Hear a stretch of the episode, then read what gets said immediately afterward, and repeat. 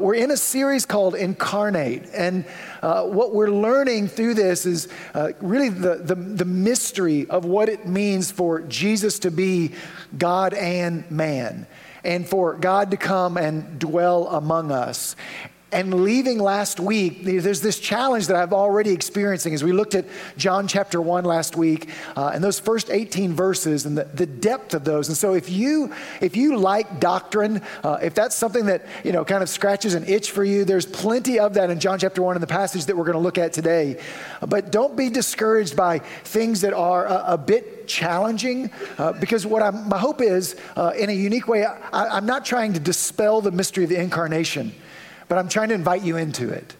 That I'm trying to open up the passages of, that we see in God's Word that talk about Jesus and, and hopefully have those kind of lift us into something, to ponder more deeply, to, to consider. And that's exactly what you're going to hear in this passage in Hebrews chapter 2. Uh, Hebrews chapter 2 is not a typical Christmas narrative story, it's, it's, but it's very much about who Christ is and very much about what God has done for us through Christ. And as last week we talked about the divinity of Jesus, Hebrews chapter 2 is going to actually talk about the humanity of Jesus. And so let's jump in in chapter 2, verse 5.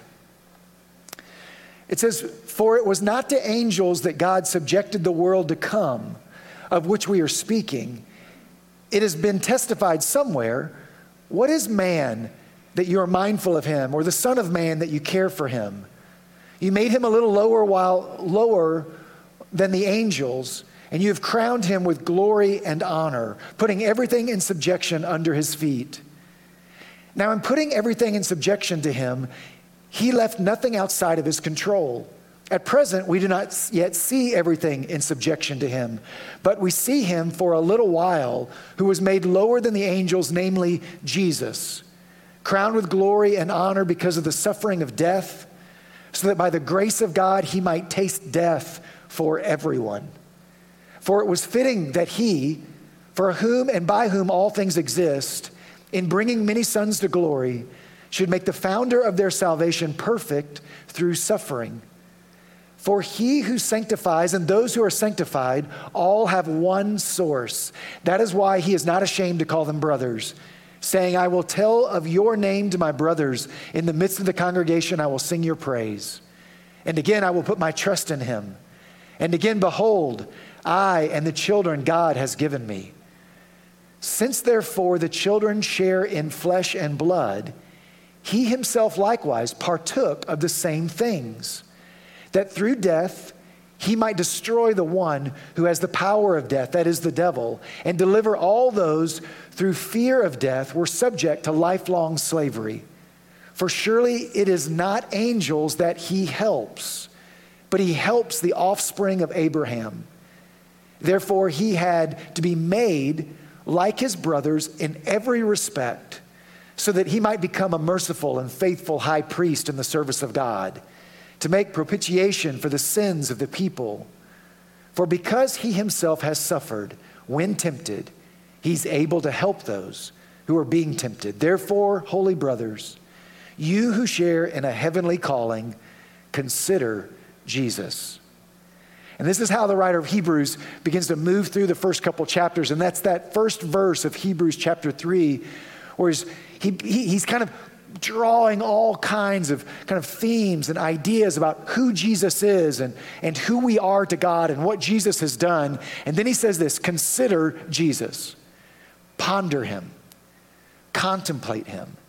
And really, that's my hope is that as you move from last Sunday into this Sunday, and as we look at some really kind of deep and challenging passages that talk about who Christ is, my hope is, is that you consider him and ponder him and wonder about him, that there is something that will happen for us. The application of that is that we will move towards a greater level of worship. I got to go to Andrew Peterson's concert at the Civic Center this past Sunday, and one of the lyrics uh, in the singer said this that he may, to be, he may be too good to be understood, but he's not too good to be true. And that idea caught my attention that he may be too good to be understood, but he's not too good to be true. And I think that's what we're, we're kind of diving into last Sunday and this Sunday as we look at these passages that are quite deep and quite nuanced, what does it say about the divinity of Jesus? And what does it say about the humanity of Jesus that will help us understand the miracle of Christmas, of what it means for God to really be born to us, fully God, fully man. Last week we talked about this idea that, that Jesus is the eternal begotten God the Son, that he has eternally been with the Father that he was with God and that he was God, that he was not created or made at the point of his birth. And that's important for us. It's, it's important to the gospel. That very idea of the incarnation, of Jesus being fully God, guards the gospel for us. Because, in other words, if Jesus was created, or if Jesus was made at the point of his birth, then that means that there was a point then in which God began to love the Son. Because of what he would ultimately do in his obedience, because of his sacrifice on the cross, that God loved him at a point in time, which means that all sons and daughters who come to God through Christ are then loved because of what they do at a point in time, not because of who they are. Now that's significant for us. So uh, understand, but because Jesus is the Word who was with God, who was face to face with God, who was in community with the Father and eternally loved before creation itself, it means this that you were created by Christ in pre existent love. Christ created all things. Christ created all, created you. All things were created by him and through him and for him. And if the Son existed with the Father before creation in pre existent love and community, it means that you were created through Christ in love, love before performance. That's the gospel. That before you had done anything good or anything bad, you were loved unconditionally because through the Son, God loves the Son. And so through the Son, you are also loved.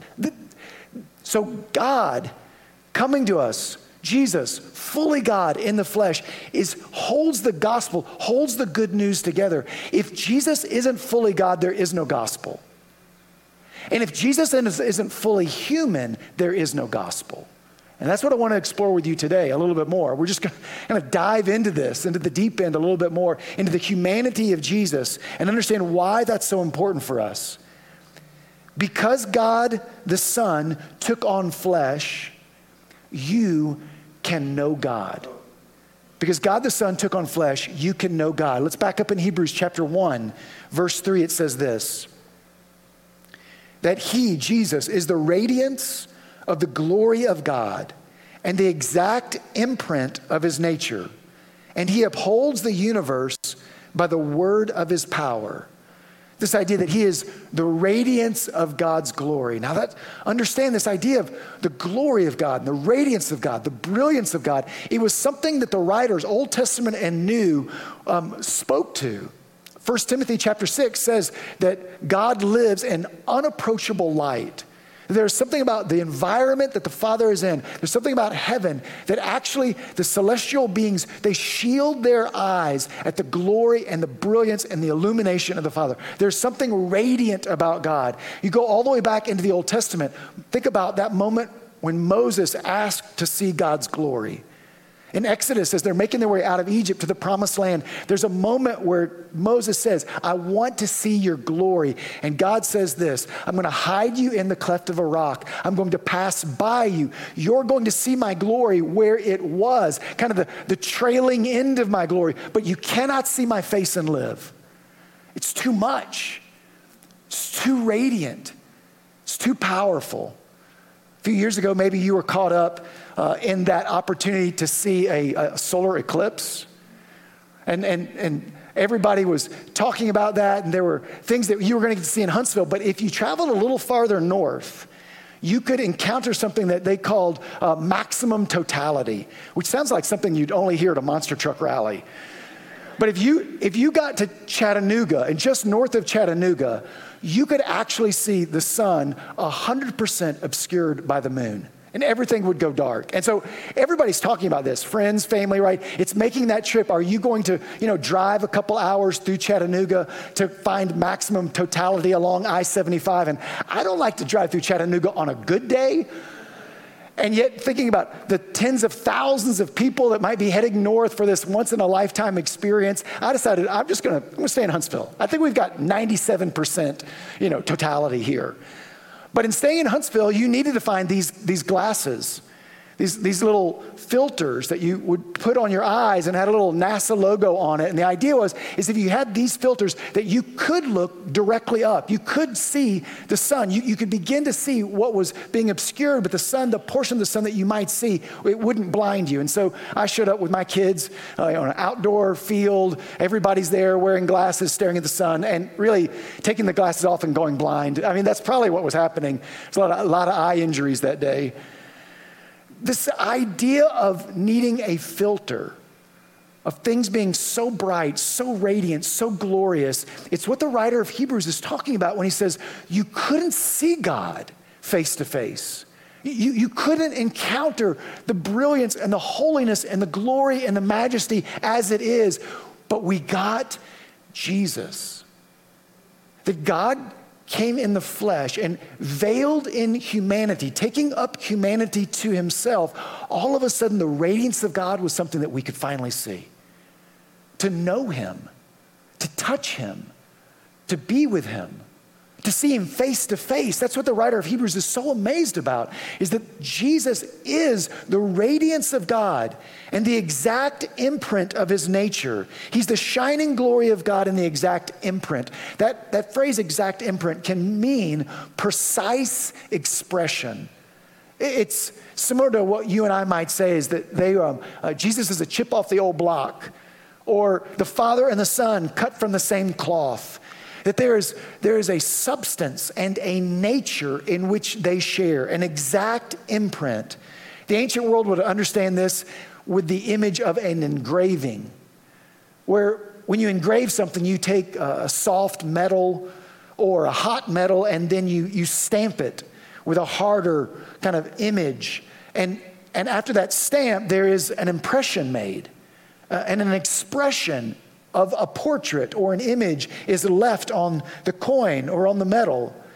And what you begin to see is that Jesus is, by what the writer says, he's the exact imprint of the Father's nature stamped on the soft metal of humanity.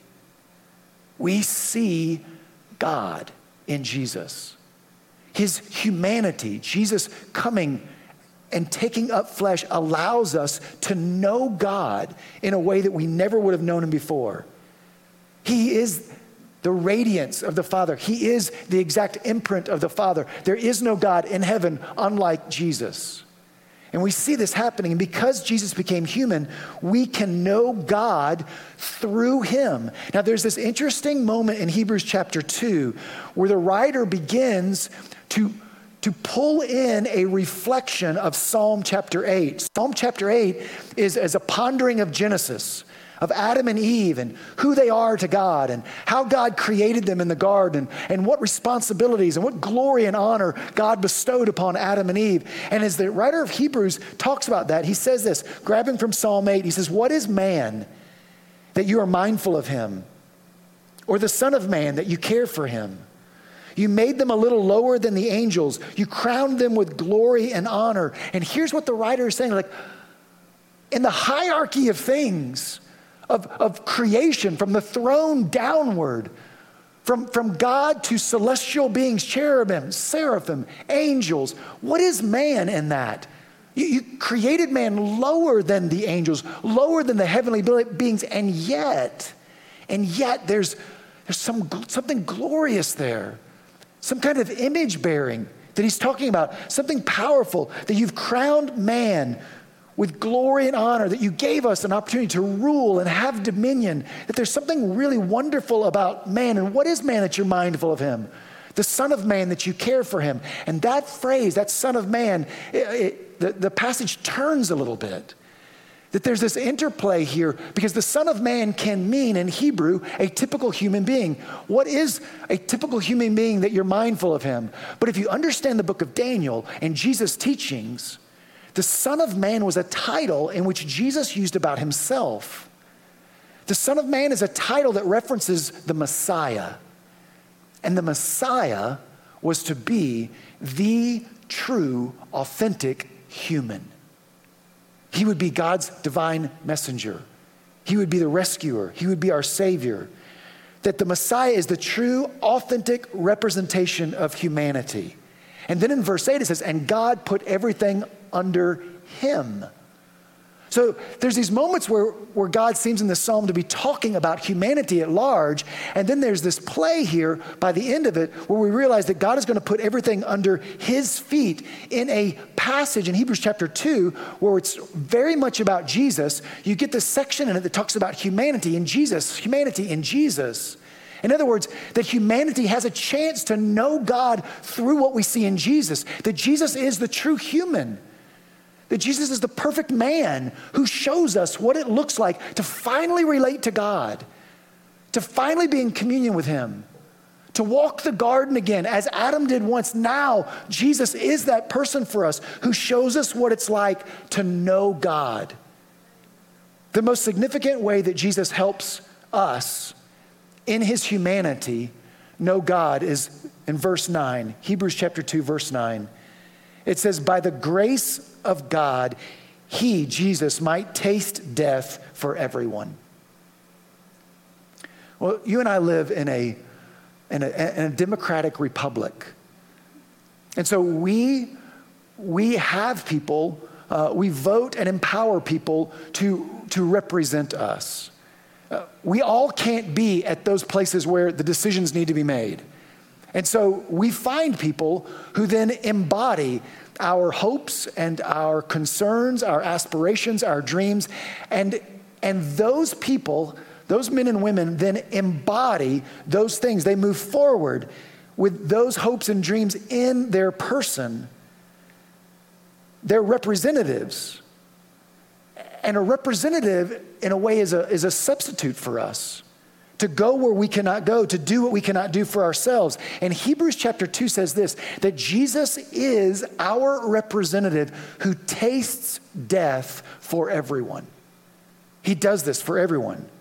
Jesus does what we cannot do for ourselves so that we can know God. That Jesus has uniquely been positioned in the world to atone for the sins of mankind. And so Jesus, in his humanity, becomes the perfect substitute, becomes the perfect representative. He is the benefit of all mankind and yet satisfies the wrath and judgment of God, which is no small achievement. And so, as Jesus goes to the cross to represent us, to taste death for everyone, he experiences the rightful justice of God, at the same time expressing the grace and truth of God and the love of God. And this is why verse 10 says this that it was fitting that God should make the founder of their salvation, Jesus, perfect through suffering. Now, this, this verse has always caused me to pause. Because when you think about Jesus, who is the creator and the sustainer of all things, all things were made through him and by him and for him, then what does it mean that he was made perfect through suffering? How was Jesus made perfect? And I would offer you this that eh, the writer's not suggesting that Jesus lacked anything, but that as Jesus gathered humanity to himself, he lived our life. He was tempted, he suffered.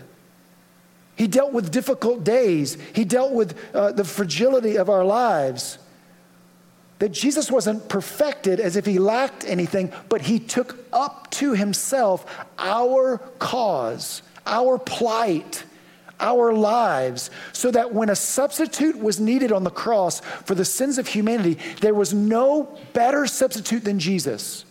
He had done it, he'd been with us, he'd been one of us.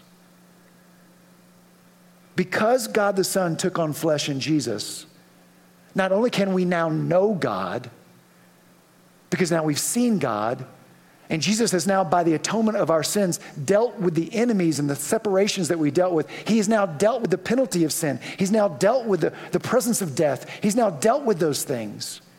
Those things that used to have us in bondage, those used to keep us in fear, those used things that used to enslave our lives. Jesus has now dealt with sin and dealt with death so that you can actually know God. But not only did Jesus come in human form to take up humanity so that you could know God, but in doing so now you have the confidence that God knows you.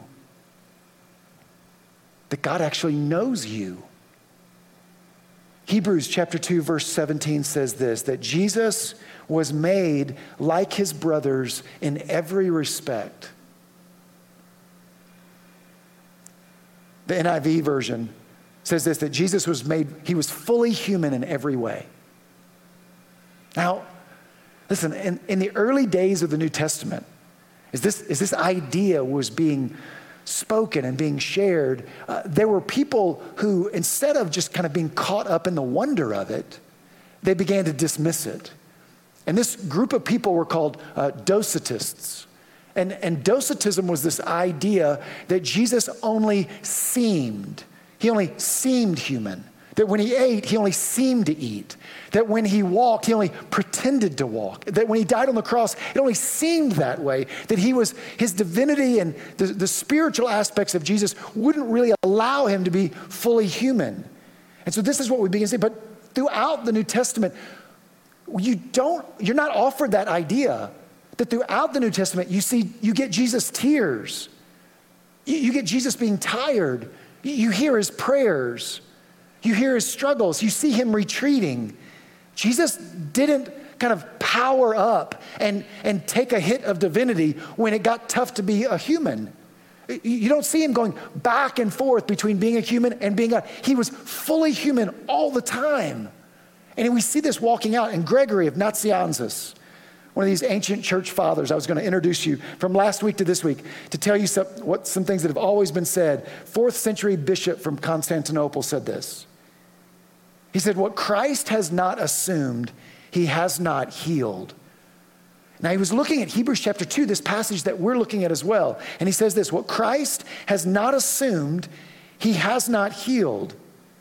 In other words, the human nature and, and the physical body of Jesus is important and critical if there's ever going to be a hope for our bodies, for our human nature, that Christ took on flesh and blood so that flesh and blood could be healed. That if we just leave Jesus spiritual, if we just highlight the divine part of him without the human part of him, then we miss the very things that we need healed in our own lives. That Jesus would go to the cross, he would experience death in flesh and blood and represent us that way. And passing through death to the other side, what Jesus shows us on the other side of the cross through the resurrection is a new body. It's it's different. Something has changed. There's something new that's happening because Jesus became like us in every way. He takes us to the cross in every way, and He heals us in every way. It's, it's the hope. Jesus' humanity is the hope that you and I would have a renewed physical body at some point. And we see that. This is what we get. He gives us hope that there will be a future body, that you and I won't be wearing glasses. Our eyesight will be healed. We won't be taking cholesterol medicine. You won't be suffering from anxiety and chemical depression. That there are things from male pattern baldness to ingrown toenails that you will never experience again. That Jesus taking on flesh and blood means that he is here to heal flesh and blood, to give us something new, to have a hope for a different future than what we're experiencing right now. Jesus' humanity is central to the salvation of our humanity. And, and, and don't miss this Jesus is still human. Jesus moves through the cross, through the resurrection, to the ascension, and is now at the right hand of the Father still fully God, still fully human. And what that means for us is amazing. It means this is that heaven and earth can come together. That the spiritual and, and, the, and, the, and, the, and, and the material can come together. That there's something about heaven and earth that are able to coexist. The fact that Jesus is in heaven as a human is our hope that we can do that too, that we can be in God's presence, still human, with a body and a life. So don't miss this idea of his humanity, that as Jesus comes and he is like us in every way, Jesus coming in the flesh shows us that God knows us. He's been where we are. And this is what verse 18 picks up that he was made like us so that he might become merciful and faithful because he himself has suffered when tempted, he is able to help. Because he himself has suffered when tempted, here's what you need to hear he is able to help. Able to help. Jesus suffered. Consider this for just a moment. Jesus, the eternal Word of God, who was with God, who was God, who prior to his birth here lived in an experience of unapproachable light where cherubim and seraphim would shield their eyes from the magnitude of the glory and holiness and majesty of God. And Jesus comes here and he begins to relate to us through our violence. He begins to commune with us through our selfishness, through all of our hoarding, through all of our manipulation. Consider the, the contrast, the magnitude of the contrast between heaven and earth. Sinclair Ferguson said this that no one has ever suffered as much as Jesus. No one has ever suffered quite like Jesus. You've never been as thirsty as Jesus. You've never been as hungry. You've never felt the sorrow that he felt. You never felt the shame that he felt. Jesus was the perfect human from heaven to be with us to relate to us in this fallen world. You've never known anything that wasn't touched by sin, but Jesus did. And because Jesus knew an experience where there was no sin, entering into our world created such a profound suffering for him that we can understand that he knows what we need. Imagine a perfect human, not dulled or numbed, but fully alive, experiencing all of human sickness and human sin. And because Jesus suffered when he was tempted, he knows what you need. Jesus has walked in your shoes, and so he is merciful. Jesus knows what it's like for you to be tired and so he is compassionate. Jesus knows what it's like. He knows what it is to be hungry, thirsty, sweaty, fatigued, tired of difficult people, resolving personal conflict. He knows what it's like to celebrate and have the intimacy of friendships, and he knows what it's like to be betrayed. He knows where you are because he's been there. He's walked in it. And because he knows what it's like, there is no better advocate that you have, no better help that you have than the one who says this that he is not ashamed to call us brothers in the assembly. He knows us. And because he's fully human, he has compassion on us, mercy on us. And this is the invitation to you to, to know that Jesus knows what you need even before you ask him. He's that good. He has that much insight. And so, as you approach Christmas, this year. Christmas is this reminder that God went to infinite lengths so that you might know him. God went to infinite lengths so that you might have confidence that he knows you. And there's something happening here as Jesus takes on flesh, that he knows us and has compassion and mercy on us. And so, as the writer of Hebrews begins to move into chapter three, he says, Out of all this, consider Jesus. Look at him, ponder, contemplate. Don't look at Jesus as just an agent of help when you need something done in your life, but look at the one that was born to us. Not Jesus, a baby, but Jesus, the second member of the Trinity divine, eternal, majestic. He is the sustainer and creator of all things, infinite in holiness, majesty, wonder, brilliance. And He has come here so that you might know Him, so that you could be close to God. Fully God, fully man and what we begin to realize is that this is the gospel.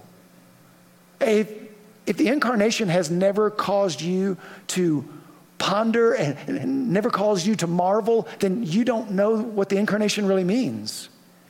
Because as you look at it, it never gets old. It is a, it is a, it is news of overwhelming and overwhelming miraculous grace and power on God's half, on God's part for us. So approach Christmas this way. Consider Jesus. Ponder him.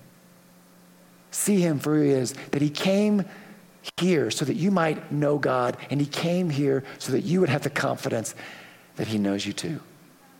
He knows what you need. Let's pray. God, thank you for what we see throughout your scriptures and that they are full of infinite surprise and wonder as we think about Christ, God the Son, being born to us. God, I pray that we would be uh, lifted into that mystery. Not dismiss it because we can't fully understand it, but let it grow something in us from wonder to an expression of worship, to praise you to be amazed again, to be in awe. God, thank you that you know what we need. Thank you that Christ's humanity teaches that he has suffered, that he has been tempted. And because of that, he is compassionate and merciful. Thank you that he still advocates for us. Thank you that he still calls our names in the assembly. And if there's something, God, that we need today, we trust and thank you that you already know what it is. And we come to you, present our requests, that we come to you and offer you our concerns because you're a God who understands. You're a God who knows. And you're a God of grace and compassion and mercy. And I pray that today that we'd find ourselves with greater confidence, greater hope that what you did through the birth of Christ has changed everything. As we worship, let us find a new place of awe. Let us find a new place of wonder that it may be, it may be too good to be understood, but it's not too good to be true.